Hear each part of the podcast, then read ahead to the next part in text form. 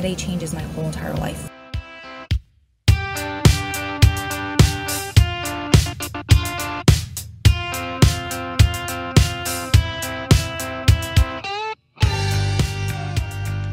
Welcome to Gritability, a podcast about the power of perseverance, overcoming seemingly insurmountable odds to attain the life of your dreams.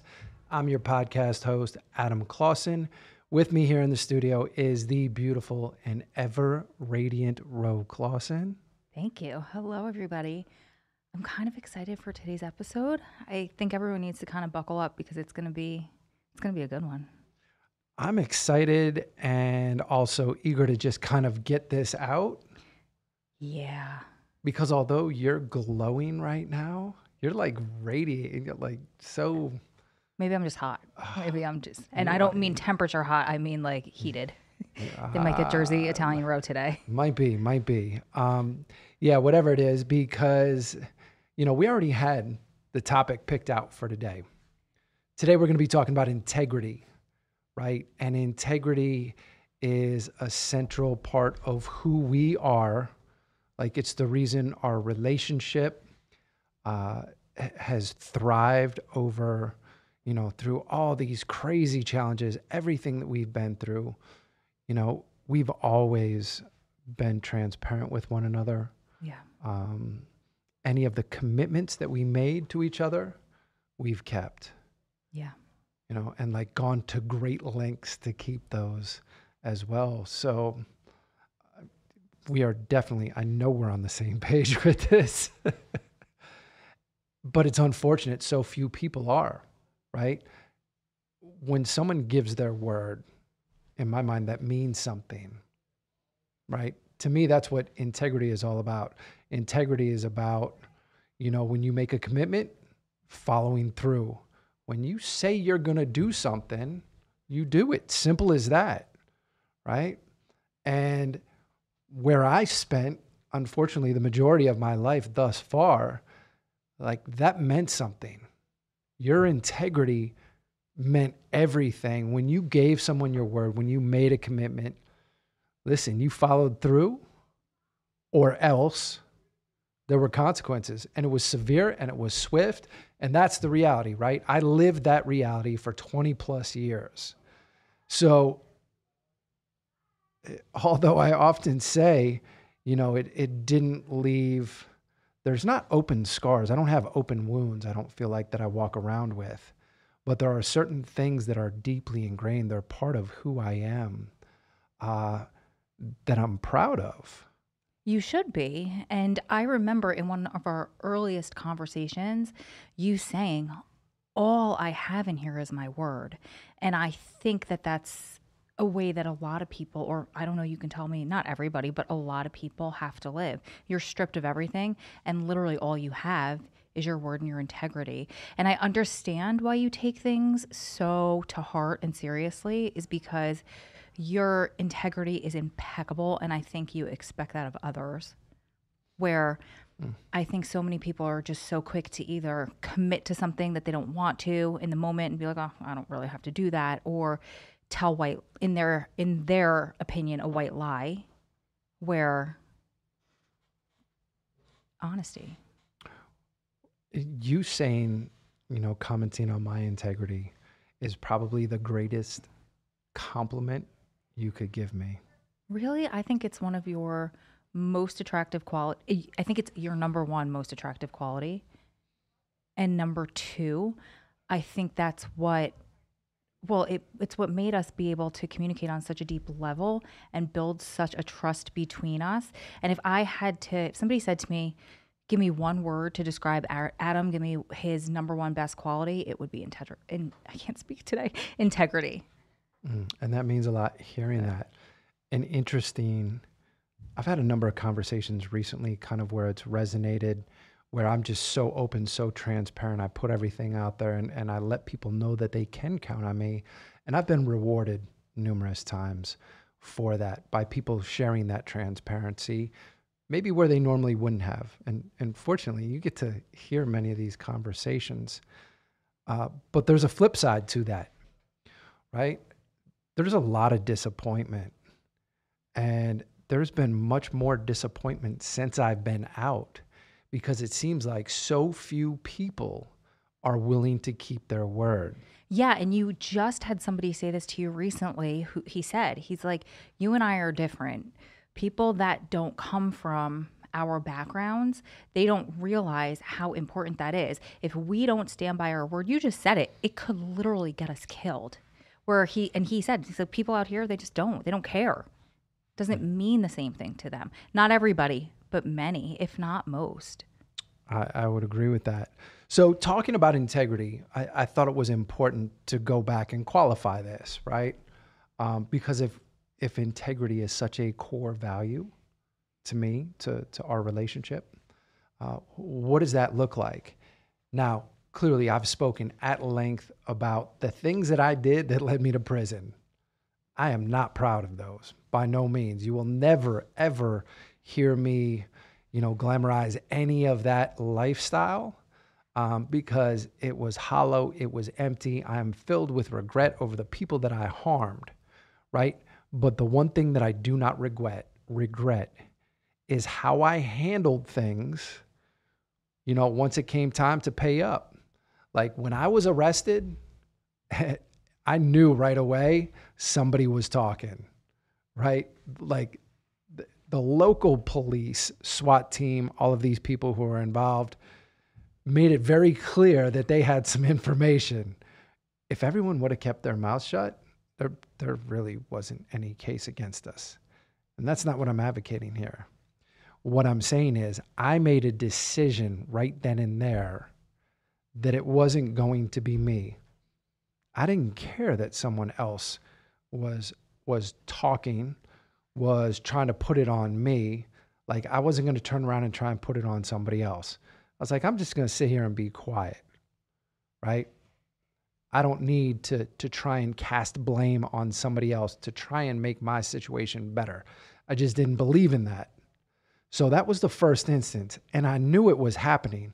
And you know, anybody that's ever been arrested before, even if you've watched a good cop show, right, where they play the good cop, bad cop, and hey, you know, we already know this. You must know that somebody's talking they make it very clear that somebody on the inside is is working with them. Well, one of those individuals made a made a claim that he had information to uh, drug trafficking, links to organized crime, and there was a big case that they were trying to build at the time. And he said, "Listen, I'll talk to the the FBI, the ATF, the DEA, bring them all in. I've got plenty of information." And that got him interested right? So now there's all this attention and there's a lot of pressure on us to cooperate, to make this case against other people outside of our case. And I made it very clear like I'm I'm not willing to do that. Even when they came back and said, "Check this out. We're passing this off to the FBI. They're going to charge you with all of these mandatory minimum sentences and you're looking at life." And I said, yeah, you know, this isn't my first time. This is my first rodeo, right? Like I've been threatened with, you know, major time before. I'm not going for that. But then I went back and I looked in the law books and I said, oh my God, they can actually do this. Like there's a, a statute on the books that they can use. And I was like, well, here we go. We're going to test them. We're going to see where this goes. And that's where things got really crazy, where uh, the best, and I haven't ever really talked too much about this. When we were taken into federal custody, they put us in a place called FDC Philly, Federal Detention Center.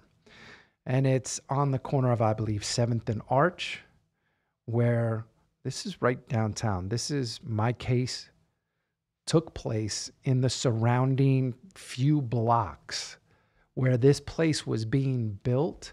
Like it had just opened up I used to drive by here every day. I didn't know what it was because it's a nondescript building, literally in downtown Philadelphia, with the slit windows, not on the first or second floor, but up higher. So nobody knows. Nobody knows what this building is. And here I am on the fifth floor, looking through this slit of a window down onto Arch Street, watching friends of mine buzz by. Now, keep in mind, this is back in 2000.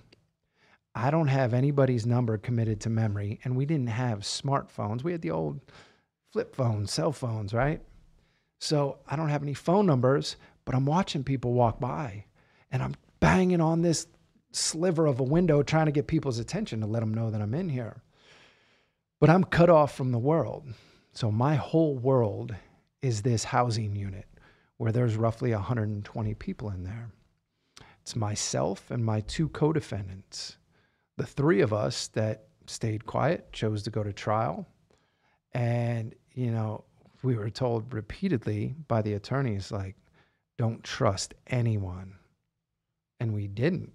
We didn't trust anyone in there. Like, we stayed very tight together, the three of us.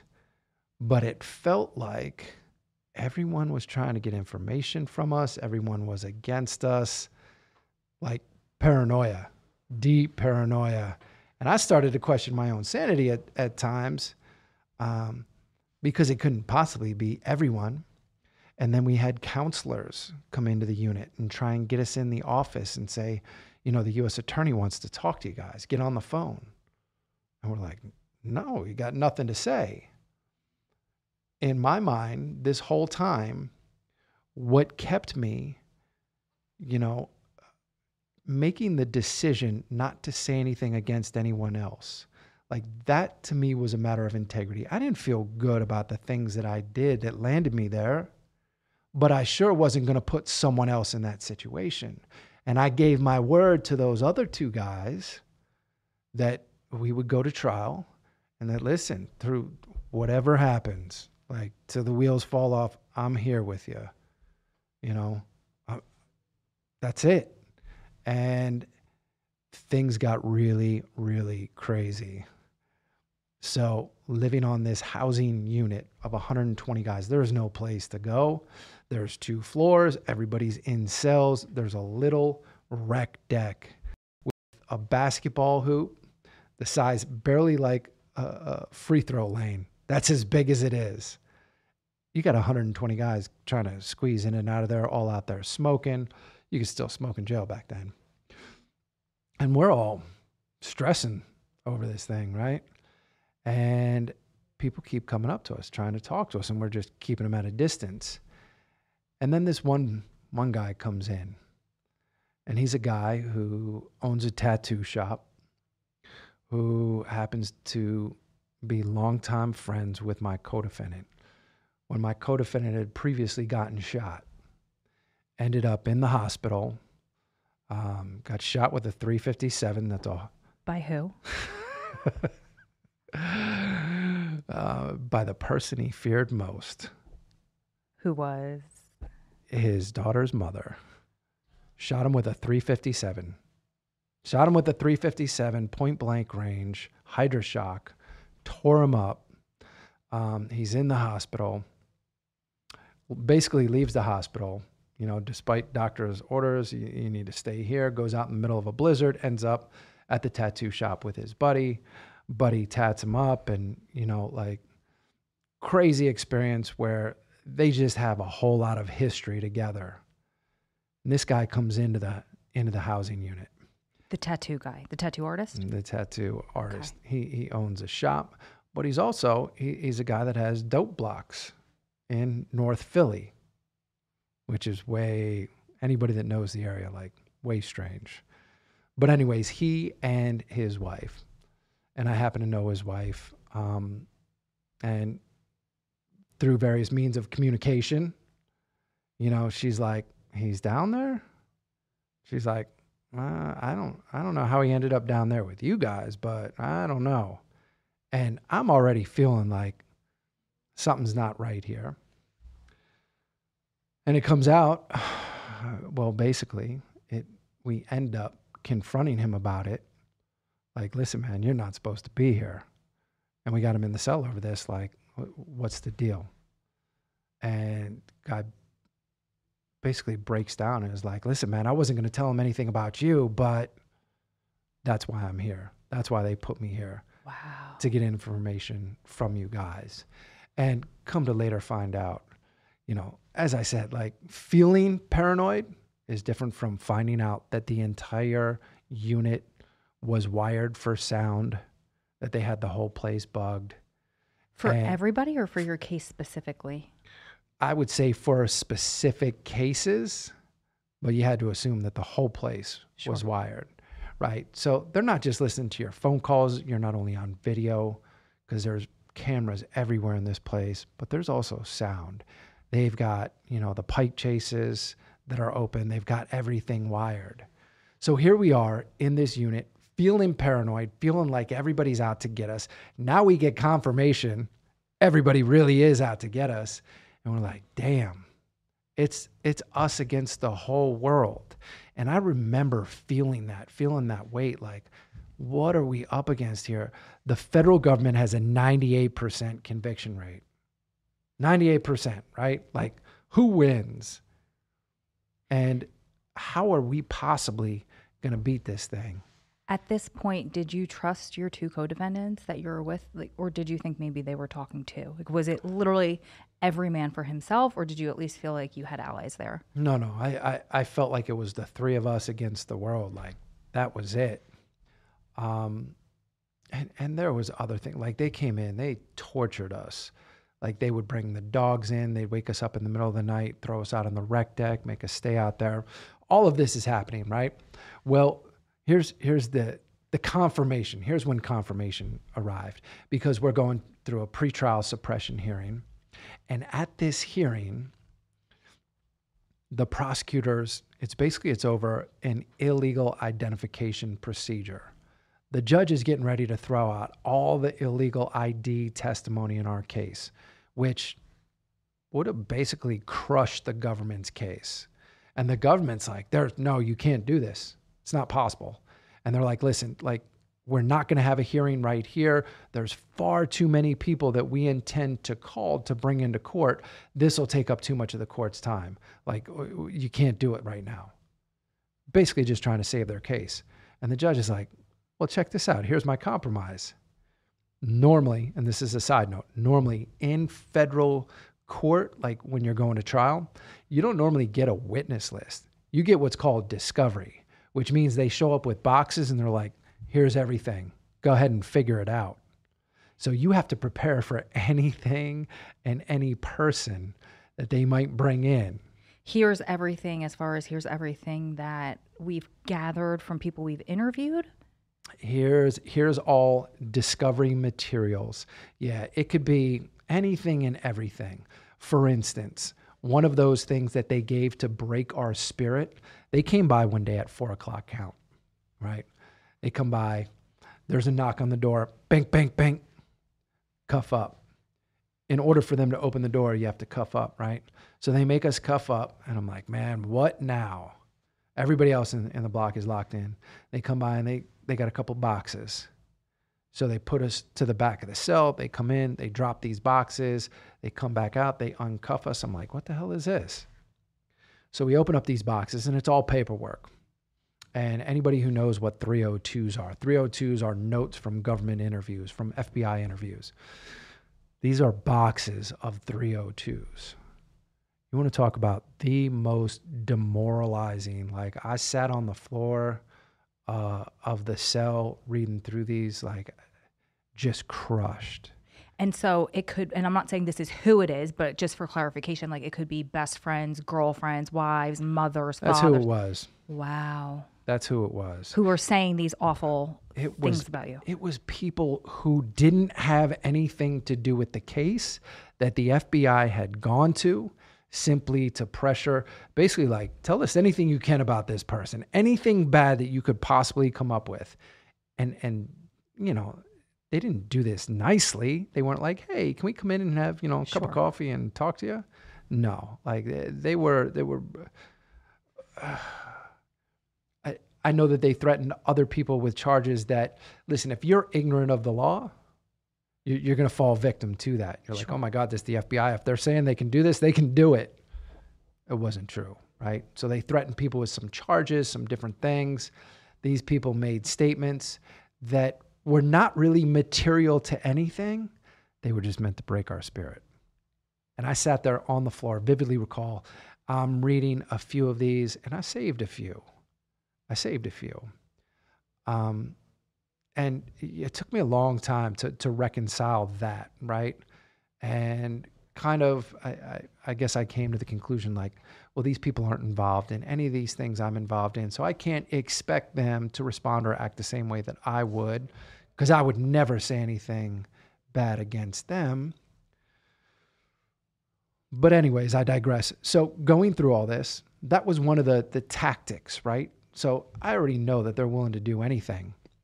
Well, we go into the we're in the courtroom and the judge says, "Okay, prosecutor, you're trying to get save this case. Here's what I'm asking from you. I'm going to take a 15 minute recess. When I come back, you're going to give me the list of all the individuals that you intend to call during this case. And anybody not on that list, I'm not going to allow you to uh, introduce them at trial. That's my agreement. And then I'll make the determination whether or not we go ahead with a pretrial hearing or if I can manage those during the trial because that's what the judge was leaning toward. The judge wasn't trying to throw out the prosecution's case either, right? So he's like, here's a happy compromise. So they go out and they're like, oh my God, we got to produce this. We're excited. We're like, man, we're going to get to see all the people that, you know, that are actually supposed to testify. Well, they come back in 15 minutes later and I got my little pen and I'm writing and my attorney's like, ah, don't worry about it. We'll get a transcript. I'm like, get a transcript. I was like, when is that going to happen? You know, that might take weeks. I was like, I need these names now. So I'm sitting there and I'm writing them down, and I've already been through all this other discovery, the grand jury testimony, and all this madness. And I get to this block of names and I'm writing them down, and I'm like, how do I know these? Like a couple of these names stand out. And my co defendant's down the other end going, hey, hey, I told you that guy was no fucking good. And I'm like, ah. Oh I know who he's talking about. He's talking about the guy back on the housing unit. And I'm like, wait a minute. These are all people from our housing unit. I'm like, oh my God. Like how many? How is this legal? A lot. That's crazy. I don't know. Let's say there was 20 people. What? It was a whole section of people that are saying things that they think that they're making up about your case. I know these answers. I'm just trying to clarify yeah. for people that don't understand. Wow. There are people that are on the housing unit and this is the problem with our criminal justice system is that the system is constructed to incentivize people to make up to make up fabricate information against other people to get some sort of personal benefit to reduce their time. And it happens all the time. Nobody wants to acknowledge this because it's just like it's the price of doing business in the criminal justice system. But everybody knows that it's happening, which is why we're like, it's all plea deals, right? Nobody wants to confront this. So when you only have a handful of cases that are actually going to trial, can you imagine the attention that those get? That's where we were we were under that spotlight. They had all these resources, including the human resources, you know, the walking cameras, as people like to call them, those with two eyes who are recording everything, trying to, you know, provide information to the government. So we end up, we come back across, well, ultimately the judge says, you know what? Okay, I've got the list. I'm going to manage this through trial. We're not going to do this right here, right now.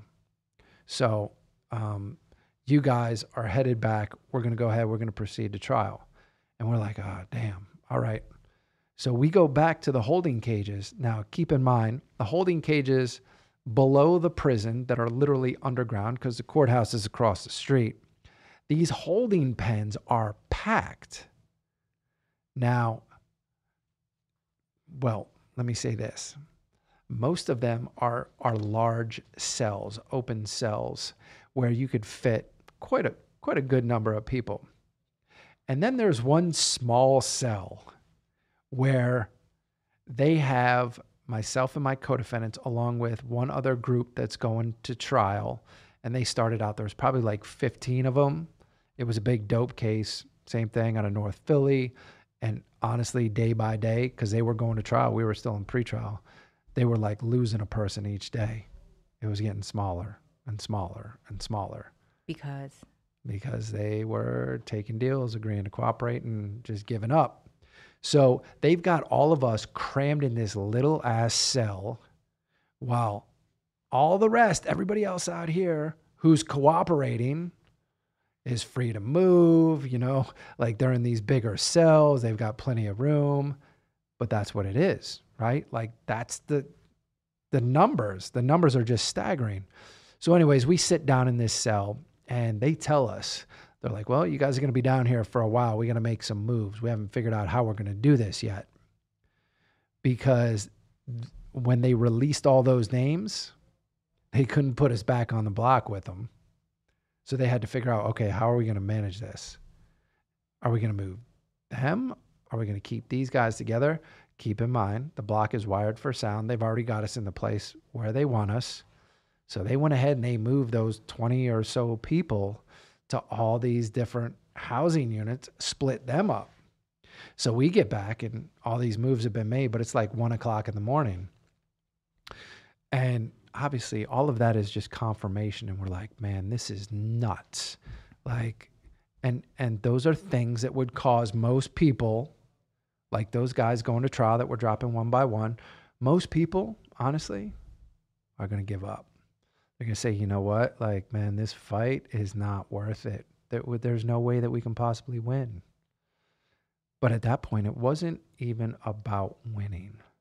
Like it's about holding on to hope yes but it's about man keeping your integrity like just maintaining that level of integrity. And there was something just in me that i wasn't willing to compromise right and that's what i held on to and that's my other two co-defendants as well so here's the kicker like here's where things you know get really interesting because we go to trial and the day that we lost trial when the jury came back I already knew like my sentencing hearing wouldn't be for a couple months.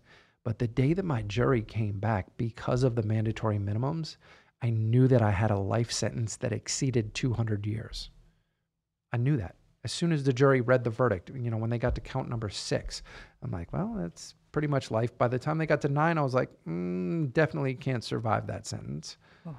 So, and then I had to listen to the rest, and I was just numb at that point, right?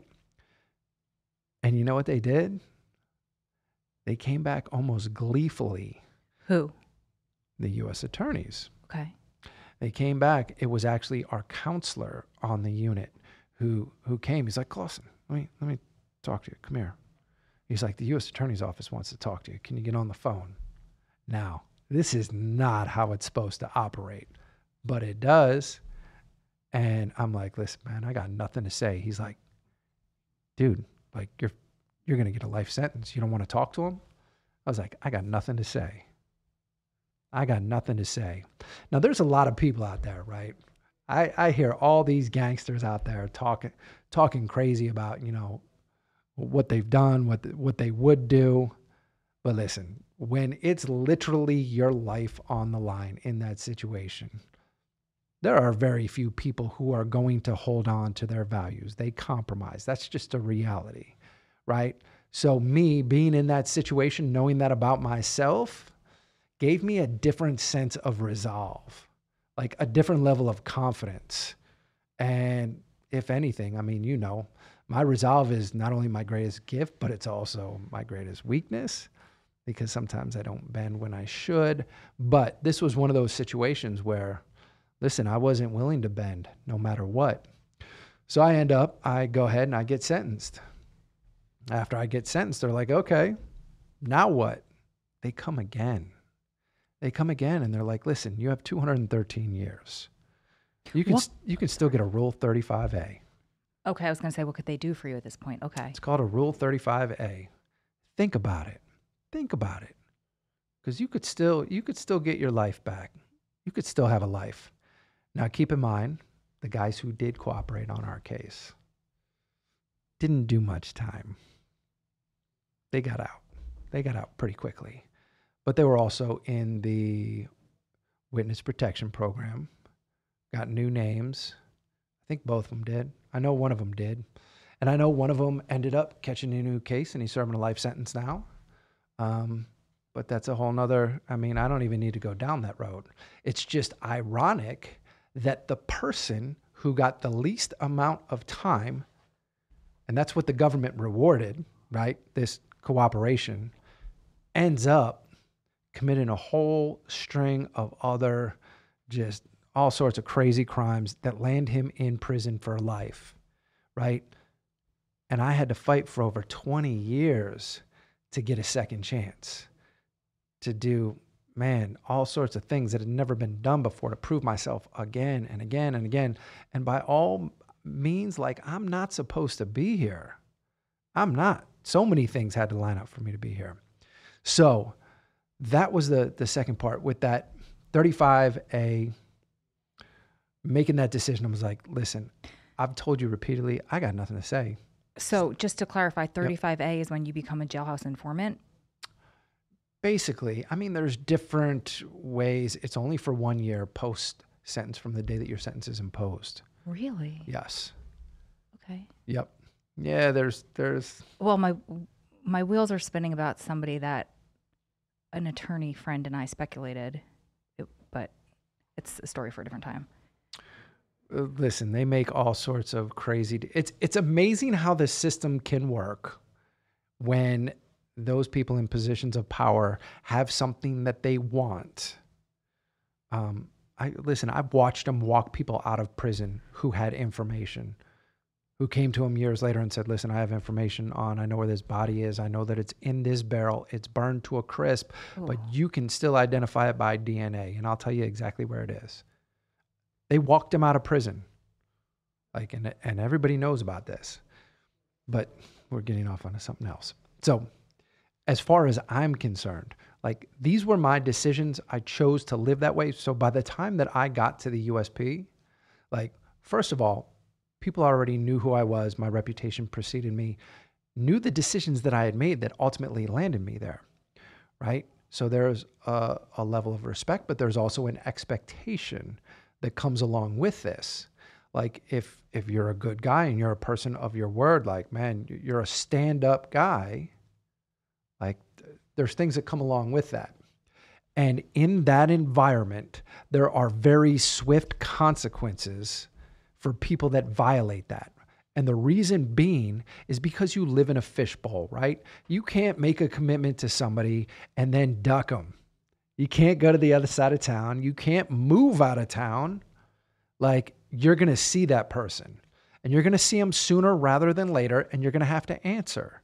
And if that person isn't satisfied with that answer, it's going to be dealt with right then and there. And there is a certain uh, attractiveness to that sort of resolution, that immediate resolution, because it causes people to, to act with greater integrity, right? It, it serves as an incentive for people to act right. And if anything, I'm going to say that's one of the things of prison that I miss because I watched people who were stone cold dope fiends, right? But damn, they kept their word. If if they went to the loan shark and they borrowed, you know, five bucks and said, "Man, I got it free on Monday," they had it on Monday. Like, But You- not everybody and not always. not everybody, not always, but the majority of the time. And when they didn't, I mean, they, They, were got made an example. they of. got dealt with. Like that's what happened. And you knew, you knew those consequences were there. So for me, like that wasn't any deviation from how I was already living.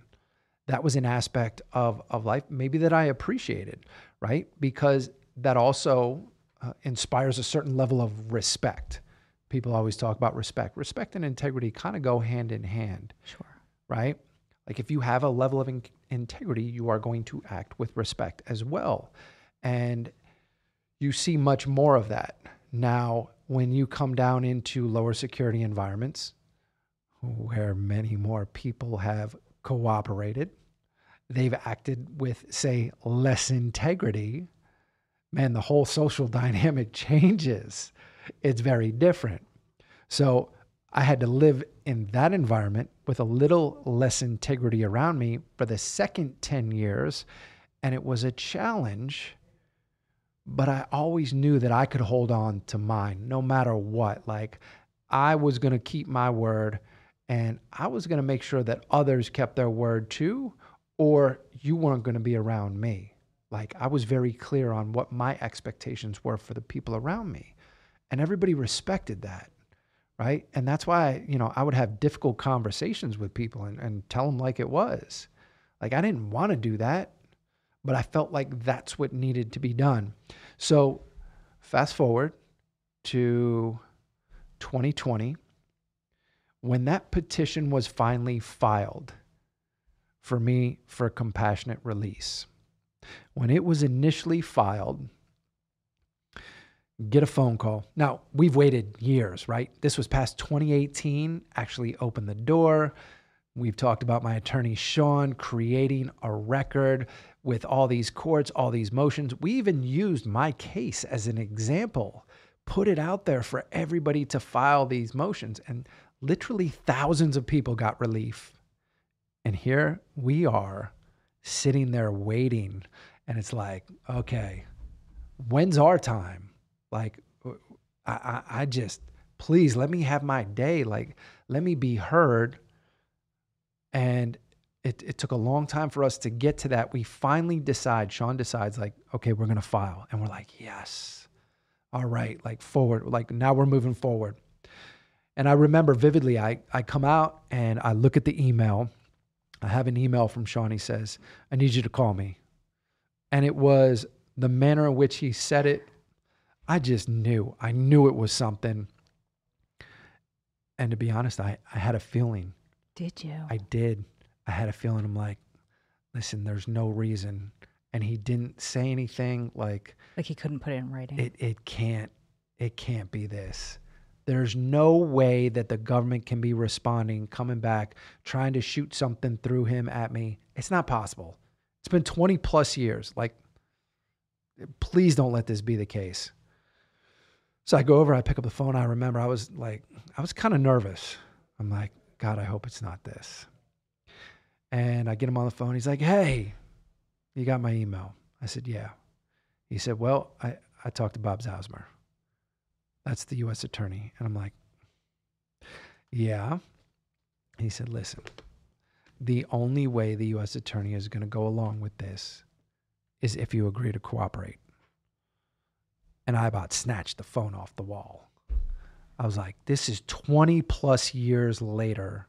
There is absolutely i've already thought this through like there is no possible reason. They know everything i've done. They have my record in front of them they know what i'm about.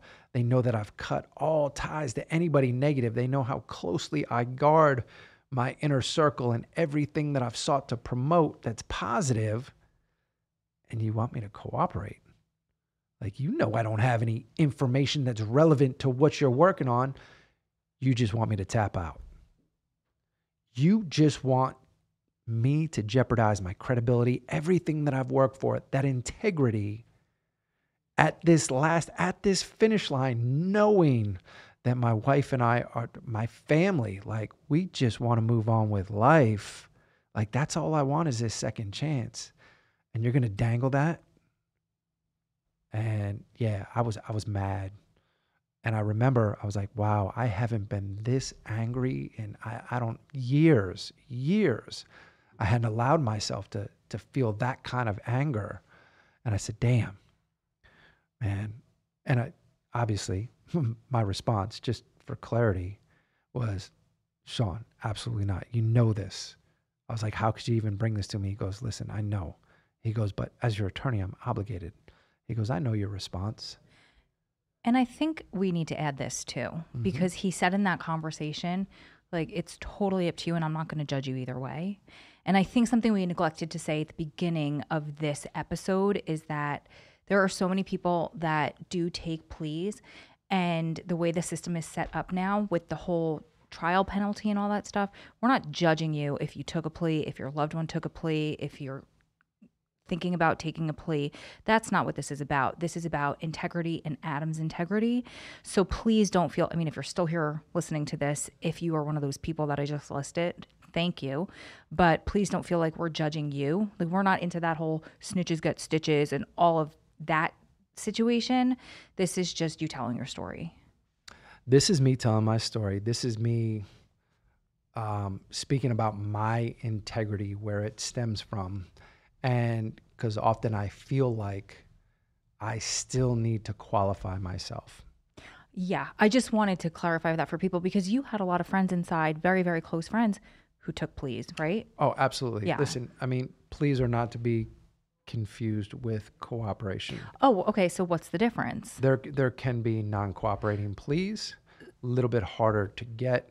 Obviously, the time is not gonna. You're not gonna get the same reductions. But I will say the majority of people who are in prison under pleas have cooperated on some level. And let me just add, I'm not judging you at this point. Like whatever you felt that you had to do, because there are people who are going to say, listen, my family, if I didn't ever think I was going to get out, I'm like, great. That's your decision, right? What I'm telling you is like my level of integrity is when I make a commitment and I stand on certain things, like I am going to stand on them, period. That's where my integrity stems from. And not wavering when things get difficult. If I say I'm going to do something, I'm going to follow through. Having literally your life on the line, not once, not twice, not three times. It's been held out there and dangled in front of me numerous times. And every time I've made the same difficult decision. And I'm not saying it wasn't difficult. Like in my mind, it's immediate like I am definitely not doing this. But at the same time, I have such a deep sense of remorse, how badly I feel. I'm like, my family is still suffering with me through this. Like they understand this decision, support this decision, but damn, like me doing time on the inside is one thing. They're suffering far more on the outside. That was the most difficult, frustrating, infuriating part of that.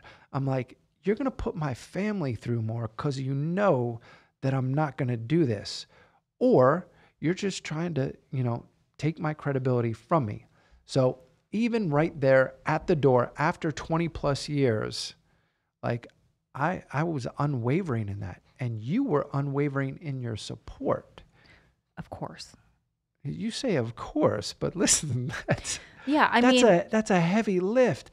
There are not many people who are willing to do that. And the whole reason we're having this conversation right now is because I'm so goddamn frustrated with people making commitments or talking crazy about how they're a person of their word and, and they're good for this and then not following through. Like, and uh, to me, that means something. And, I, and I'm really frustrated about it right now. Like, you can't question my integrity at this point. Like, I have proven it. And, but don't think I'm going to let you get away with it.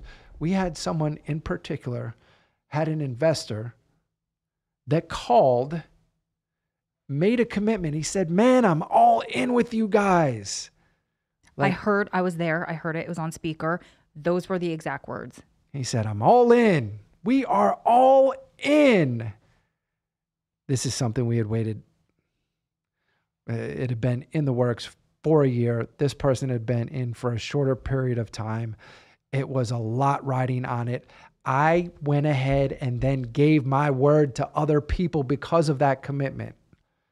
And it made me look bad. And that's why I have an issue with that. That's why I have an issue with people not keeping their word, not being persons of integrity. But yet, I look at social media and goddamn, you know, like they're singing to the choir and, you know, purporting themselves to be this person. That's not true. And that's where I take issue. I take issue with those people, the ones who are claiming to be something else, and then they're not. Well, then you need to get off social media because I, I, mean, know there's there's a lot of that, right? There's definitely a lot of that. Thousand percent. Yeah, twenty years later. Yeah, I appreciate your note. So those are are kind of the uh, the foundations of integrity, right? So to make sure that we're on a positive note here, right? Kind of transitioning from that was a lot of negative, and I, I don't like to be negative focused or negative driven, but man, we've had a lot of challenging experiences that we had to go through to get to where we are. And then we had a lot of bad experiences with people since we made it out here. And there've been a lot of disappointments, and I- and I'm open about saying that, right? For as many good experiences we've had, we've had just as many negative. And one of the things that we were um, adamant about when we were on the inside, sitting in that visiting room, talking about the life that we envisioned for ourselves, was about being very intentional, who we allowed into that circle, right? And I think maybe, and this is totally my fault on the people that I chose to allow into our circle that were not good choices, weren't those people of integrity. And when they acted a certain way, not addressing it, right? Allowing them to, to remain there, to still support them. And ultimately, it's, it's burned us. It's burned us a number of times. So moving forward, and this is the positive part, right? We have been recently rewarded a number of times by choosing to align ourselves with different people who have that level of integrity, right? And because of that, you know, different things have have developed for us, different opportunities, but the conversations, um, you know, that we have with those people that are completely transparent, that are willing to express and open up, uh, is because of the integrity that we have. And I think that, you know, just being more intentional going forward, focusing on those relationships, uh, I feel confident that we're going to see a whole lot more, definitely um, more of our vision, all of the things that we wanted for our life together on this side. I know that we're going to see a lot more of that come to fruition. And man, you know, it's been two and a half years, and it feels like parts of it have gone quick, parts have not. You know, um, where I'm always critical of where we are and feeling like I want to be further along. Um, and I think I lost sight of that. I lost sight of, you know, we talked about being in that position to where when people didn't uh, express that level of integrity, we allowed it, allowed those people to stay close, and we shouldn't have.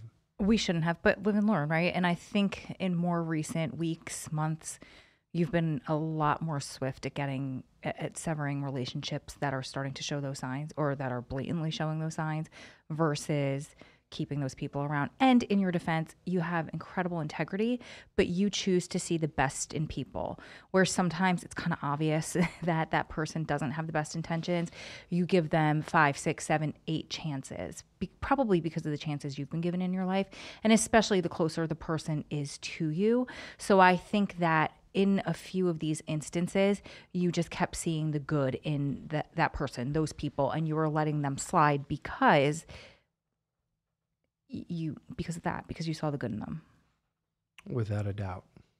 Without a doubt. But it was interesting to see you get so heated just before we got in the car to come here. Well, every once in a while, the Jersey and the Italian come out. Ooh, and and I listen, I appreciate it. I I appreciate you getting excited about it because Well, go ahead. no, you go ahead. No, no, Explain it. finish your thought.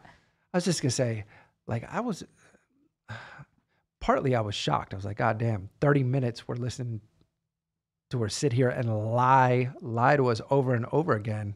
But to watch you get like you were in full defense mode, like you were ready to pounce. I mean, because we have literal facts on paper in front of us, and I'm listening to these blatant lies, and I'm listening to, you know, like the tactics to stall and get some more time so I can think of another lie. And there was one thing, and I can't remember what it was, and I wouldn't say it anyway, that was said. And I was like, if she goes any further, I'm not going to be able to keep my mouth shut because it's getting to the point where it's absolutely ridiculous. Ridiculous. And the one of the reasons I didn't is because it's a legal issue. But at the same time, like I'm watching you swallow this and I know your integrity and I know you're being lied to over and over for not only 30 minutes, but for a year. It's going to be really difficult for me to keep my mouth shut. Mm. If I- you want the pit bull, just keep asking questions. I appreciate you. oh God, yeah. See, and that's why this works, right? Like just amazing. And to point this out too, there is a difference um, because that same person said something to me about you should have had my back. That's what that's what partners do About a lie. about a lie, right? And I said, my response was, absolutely not. I will never back you when you're wrong. And you never have to worry about me putting you in that situation. I will never do that.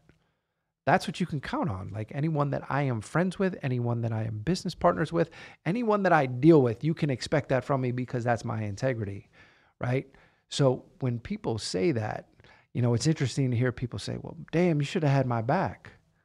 No, you were you were wrong. I don't think anyone, knowing you as long as I've known you, should ever or would ever have to say, well, damn, you should have had my back because you were always the first person there to have somebody's back, whether it be they need a ride across town, whether it be something way more dramatic, like a business situation, this and that. You go above and beyond for everybody. Things that I'm like, damn, I wouldn't have done that. Like, I wouldn't have gotten out of bed in the middle of the night to go pick somebody up or drive this one to the airport or this or that. And I consider myself a really nice person. So nobody should ever have to say that unless they're being manipulative. Hmm. Did I say that I appreciate you? You could say it as many times as you want. Well, and listen, and this is why, on you know, bigger picture, our relationship, why it works the way that it works, is because we are so transparent with one another, because we've never lied to each other. There's never been a need to. So, and I, I'm never going to ask you to have my back on some BS. So we don't ever have to worry about any of those things. And I will tell you what, like life is so much easier because full disclosure, I was not always this way. Like I was the exact opposite in my youth prior to going to prison, and I can tell you all of, you know, the wrong ways about doing things and and you know what I mean, not following through. And it was ultimately, you know, that one decision that changed the trajectory of my life that was it, it was a pivotal decision that has made me who I am today and proud of who I am where I wasn't previously. So, yeah, integrity, that's what it's all about and I I don't know where else we were going to go with this thing today, but I think we covered a lot of ground. We did. And before we end, I just want to add one thing. Yes. I think we need a curse jar because you dropped three curses in one episode, and I Did I was really? so It was excited. uncalled for, It Adam, was I'm gonna be honest. it was amazing. You want to hear the? Here's the crazy thing. We might need a curse jar because I've noticed that you know I've I've definitely uh, been much more loose in recent months where I went for ten years in prison and I didn't curse, except I could count on on the hand one time, and I did it one time when I had all of the guys who were part of the community that we had built on the inside. When when things had gone a little bit left and it was a matter of one of those matters of integrity and I called a little meeting and like when they heard me let loose they were like wow like where did that come from? Like they never heard me drop an f-bomb. And so it had impact right like it actually mattered they were like oh damn he's like this is serious um and so I need to kind of tighten that up a little bit um, because we have a little one who's listening and repeating. and repeating. So yeah, I need I need to tighten that up. You it doesn't. You In need to, all respect, you used it in the context of what somebody else He did. was saying. He did. You did. Fair and enough. I think you can curse on the podcast. Just we should probably, myself included, curtail in front of the baby. But totally different episode. That's for another episode. But uh, I think we're wrapping things up for today. It's been another incredible episode. Appreciate everyone for tuning in on Gritability, a podcast about the power of perseverance, overcoming seemingly insurmountable odds to attain the life of your dreams. I'm your podcast host, Adam Clausen. And I'm Ro Clausen. We'll see you back here on the next episode. Today changes my whole entire life.